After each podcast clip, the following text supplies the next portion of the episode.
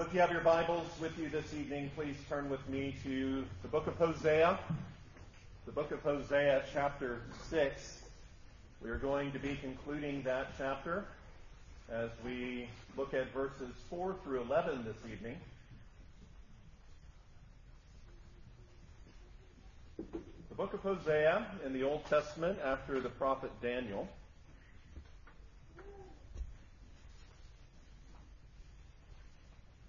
And it's before the prophet Joel. The book of Hosea, chapter 6. Before we hear the reading and preaching of God's holy word, join me again in prayer. Our gracious God and Heavenly Father, as we now open your word, we pray that your Spirit would press its truths deeply in our hearts this evening. O oh Lord, we thank you that your word is complete 100% true. There is no fault or error in it. And so, O Lord, we pray that you would teach us. Teach us your word, Lord. Oh, we, we love your word. We love your precepts. And we want to know them more. Bless us now as we consider these very verses, and we pray this in Christ's name. Amen. Amen. Well, Hosea chapter 6, beginning in verse 4. Hear now the holy, the inspired, and the inerrant and infallible word of God written for you and for me today. O Ephraim, what shall I do to you? O Judah, what shall I do to you?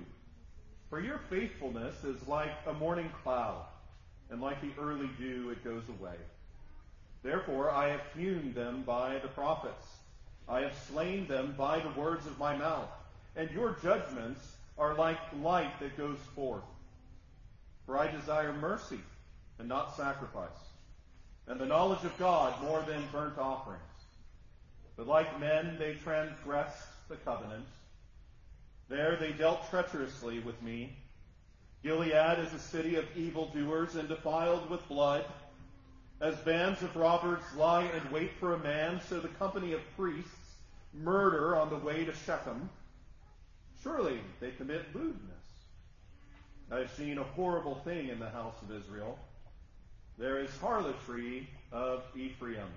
Israel is defiled. Also, O Judah, a harvest is appointed for you when I return the captives of my people. Amen. Thus far, the reading of God's holy word, and may God add his blessing to the reading of his word to us. Well, congregation of the Lord, God manifests his holiness, declares his truth, and is faithful in keeping his covenant. These three things, among others, are abundantly clear in many places throughout Scripture, but even here in Hosea. And yet, in the midst of their sin and law breaking, though he could rightly do so, God didn't cut off his people with a single word. But rather, he raised up men to prophesy his truth to his rebellious children, calling them to stop and to return to him. Never forget that God pursues his people with mercy in the midst of judgment. He gave well sufficient warning to them, didn't he? Regarding the wrath to come if they didn't obey. And yet they marched on down the path leading to darkness. And as judgment begins with the house of God, how does the Lord deal with sinful children? Well, like the Apostle Paul teaches us in 1 Corinthians 11, when we are judged, we are chastened by the Lord that we may not be condemned with the world. And so, out of love, his chastening often looks like him bringing us to our knees in humility. He often brings us to the end of ourselves. We are broken so that we would have true sorrow for our sins, coupled with genuine repentance. And we are broken in sin, and yet lifted up by Christ. We are broken in sin, and yet we are lifted up by Christ. This is the very scene that we see, the, the conversation that we observe at the beginning of chapter 6, isn't it? A call to return to the Lord.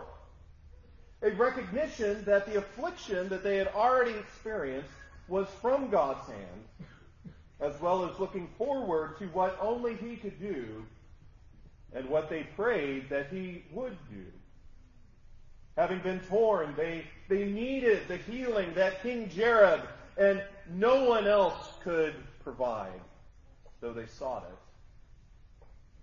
They desired the Lord's work in reviving them and raising them up on the third day, that they would live in his sight.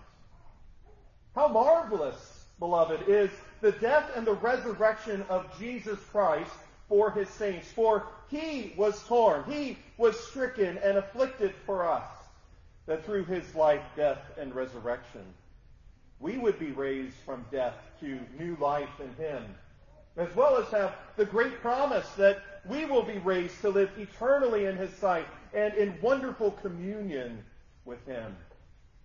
And indeed, powerfully, we see the work of Christ pointed to in those first few verses here in Hosea 6. Praise the Lord. And yet the perfectly faithful God was in covenant with those who were faithless.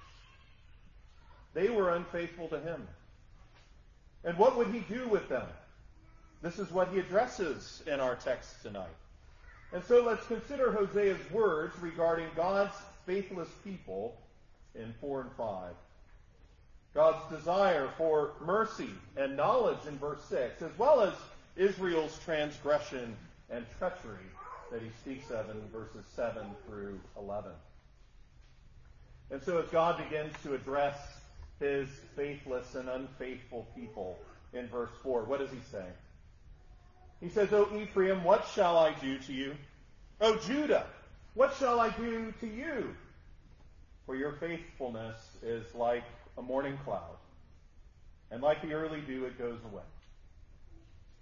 My friends, as you consider these questions, some of you may be thinking, well, why did God ask these questions? He already told Israel and Judah what he would do because of their sin. Or, like human parents can find themselves at a loss, not knowing what to do with their rebellious child or their rebellious children, was the infinite God saying that he was at a loss in knowing what to do or how to handle his rebellious people? No, not at all. God is omniscient. He's perfect and true. He knew exactly what to do in rightly and righteously dealing with his people. And so why did God ask such questions? Well, he spoke in a manner to show how unreasonable the people were and how just his case against them was. Israel and Judah had no leg to stand on to complain against God as being too harsh or too severe in tearing them and smiting them as he did.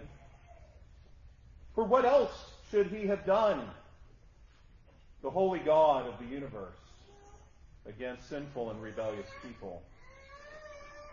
What else should he have done? Nothing. As his actions were perfect and fitting, considering his holiness and considering their crimes. Hosea says that their faithfulness was like what? Like a morning cloud and like the early dew that goes away. And so see a couple of things here. See how Hosea contrasts the fleeting faithfulness of the people with God's perfect faithfulness, his covenant love that the people spoke of in verse 3. They said there, his going forth is established as the morning. Note the language. He will come to us like the rain, like the latter and former rain to the earth. Again, note the language. See how God's faithfulness is described to be like the consistent daily arrival of the morning. It's described to be like the consistency of the early and latter rain. And yet the people's faithfulness is like the passing nature of a morning cloud and precipitation like dew that evaporates with the heat of the morning sun.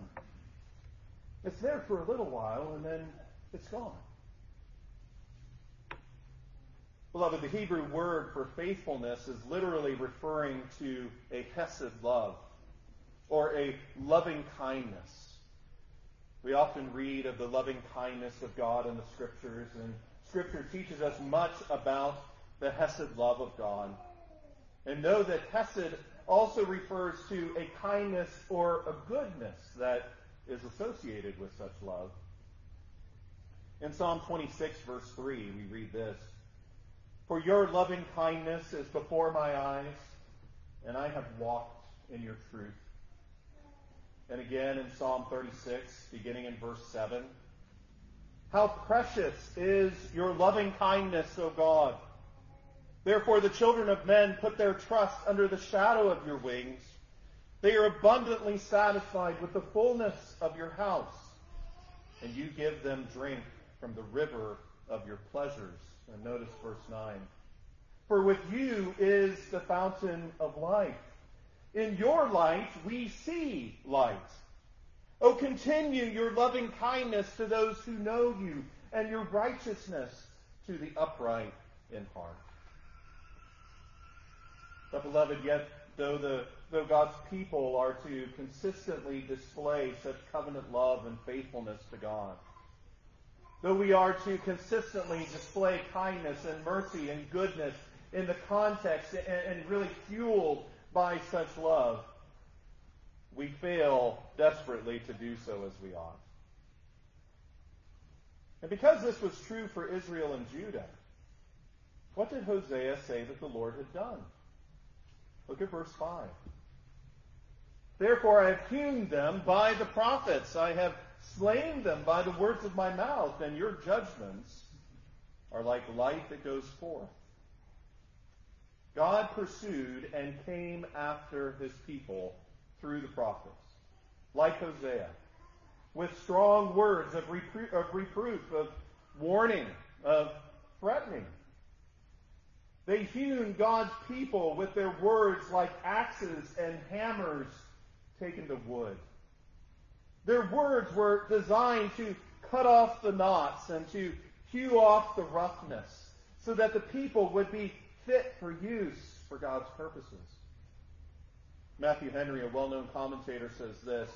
He says, Ministers are the tools which God makes use of in working upon people.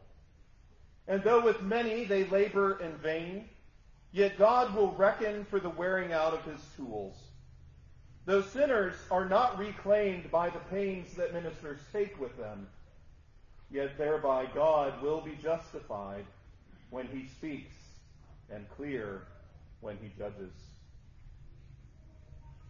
Jesus, Jesus teaches us this very truth in Matthew 11, verses 16 through 20. Matthew 11, verses 16 through 20, you can look at beginning in verse 16, we read there, but to what shall I liken this generation? It is like children sitting in the marketplaces and calling to their companions and saying, We played the flute for you, and you did not dance. We mourned to you, and you did not lament. For John came neither eating nor drinking, and they said, He has a demon. The Son of Man came eating and drinking, and they say, Look, a glutton and a wine bibber, a friend of tax collectors and sinners.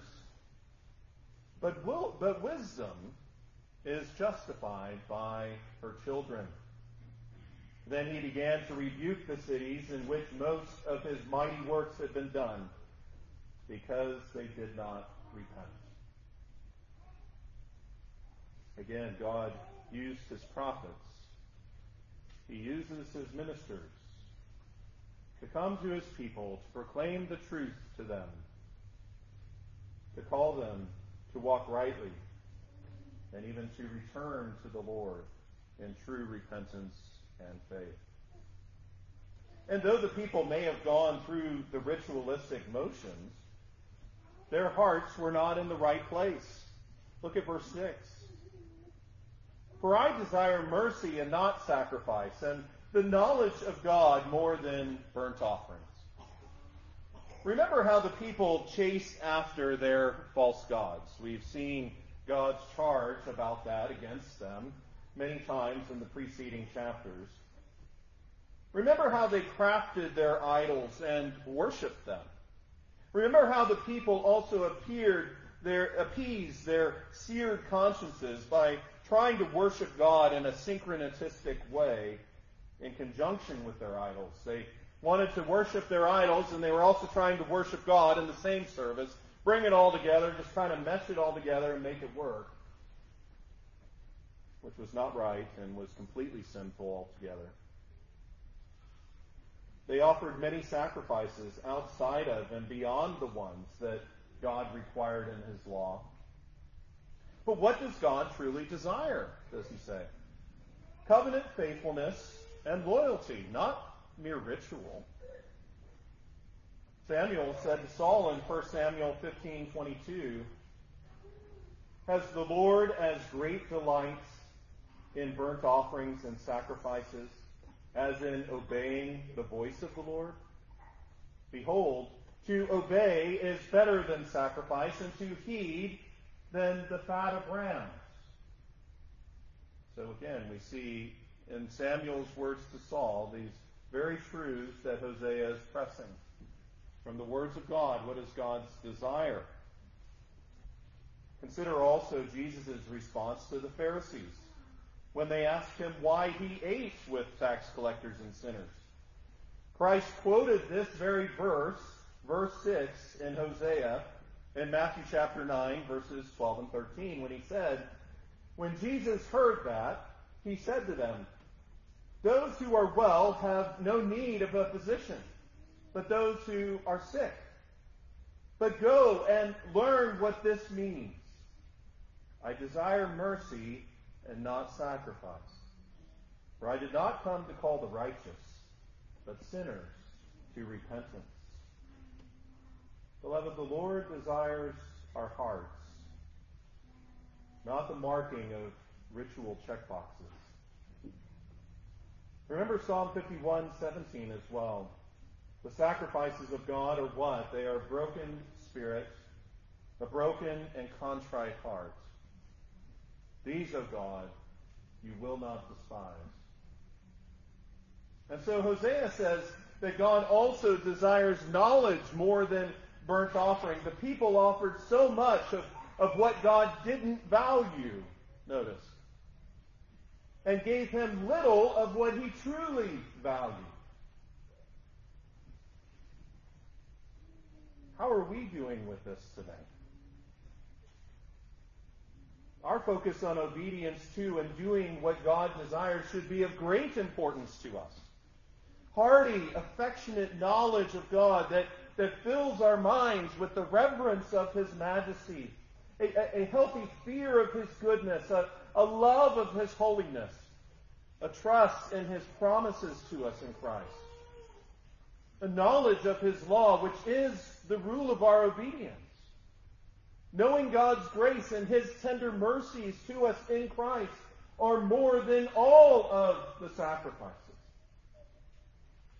He who knows God and, keeps his heart only for God is doing what God desires.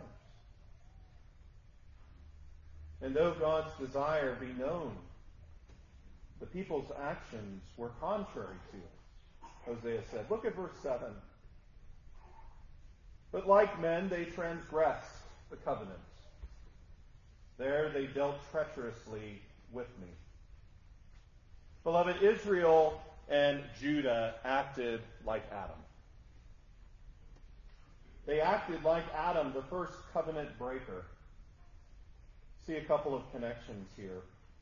First, as Adam transgressed the covenant of works, so God's people were transgressing the covenant of grace treacherously and foolishly. But secondly, Adam, while in paradise, violated God's commands in his sin. And similarly, Israel and Judah violated God's covenantal commands in the promised land of Canaan. And they, by their treacherous dealings, like Adam, ruined themselves by inciting God's judgment against them rather than his blessings. They should have obeyed. They should have returned to their Lord in true repentance and faith. But yet they did not. And so Hosea goes on to give them two examples of their treachery. Time and time again, haven't we, in this book? Wonderfully, we've, we've seen God provide example. Here's the charge. Here's his complaint. Here's your sin, O Israel and Judah. Here are examples to show you practically what I'm teaching you and what I'm telling you is true. God is so wonderful in that. But look at verses 8 and 9 in these examples. He says, Gilead is a city of evildoers and defiled with blood. As bands of robbers lie in wait for a man, so the company of priests murder on the way to Shechem. Surely they commit lewdness.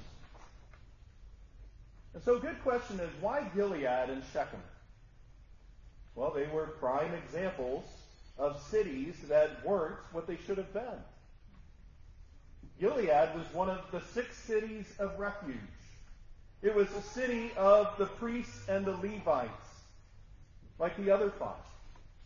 And, and being this, it should have been a place where the mercy and knowledge of God dwelt abundantly and flourished. But what have we seen time and again? It wasn't only the people that were walking away from God, and the priests were doing the right thing, and they were calling them to return and get their act in line and come back to God as they should, worship God as He ordered in His scriptures and according to His law. No, the priests were just as guilty as they were. The priests were corrupt and leading them astray as well.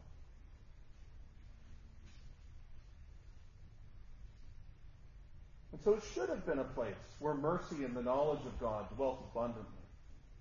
However, again, as the priests and the Levites were so corrupt and lawless, notice what Hosea was saying there. Murder happened there. Murderers were protected there. And evil and bloodshed abounded. It's terrible. Should have never been. But secondly, sin went unchecked, even among the priests, on the way to Shechem as well. And God witnessed it all and the outcomes. Look at verses 10 and 11. He says, I have seen a horrible thing in the house of Israel. There is the harlotry of Ephraim. Israel is defiled. Note that. God who is holy, who is just, who is righteous. He looks at this and what does he say? This is horrible. Why? Because his people have sinned against him so egregiously. They have become defiled in their actions. And also, he says in verse 11, O Judah, a harvest is appointed for you when I return the captives of my people. And though, so, though God saw Israel as defiled, and though God knew Judah would fall into sin in various places and points, unlike Israel, notice that Judah wouldn't be utterly cut off.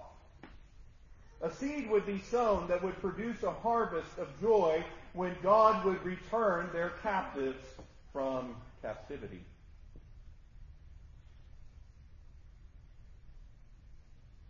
I'll leave you with this tonight. Meditate on the complete faithfulness of God, I encourage you. Meditate on his faithfulness, of, of the perfect and the wonderful faithfulness of Christ for you and to you tonight. And as you do so, may you be more and more mindful and aware of your own sinful tendencies in being unfaithful to your covenant Lord. As you see the examples of Israel's faithlessness and impenitence, by God's grace, may you have even more zeal to live in humility and daily repentance, thanking Him for His covenant faithfulness to you, thanking Him for Him sending Christ for you to save you, to redeem you from your treachery. But also study the scriptures and learn more about what God desires. Never forget Micah 6 8 and what the Lord requires of you to do justly, to love mercy, to walk humbly with your God. Carefully set your heart to desire what God desires and to pursue it. Prayerfully set your heart to get the stuff out that he doesn't desire, that he says shouldn't be there. Christ sets such a path for you that is life changing, really. Christ is the example. Christ is the way, the truth, and the life. No one comes to the Father except through him. Christ sets the path before you that changes your life, that changes mine. Jesus has redeemed you, calling you to pick up your cross and to walk down this path. Pursue living a life full of mercy. Pursue a life of growth in the knowledge of God. Know your God. Love your God. And be covenantly faithful to Him and His commands each and every day. Amen. Praise God for His word. Let's pray together.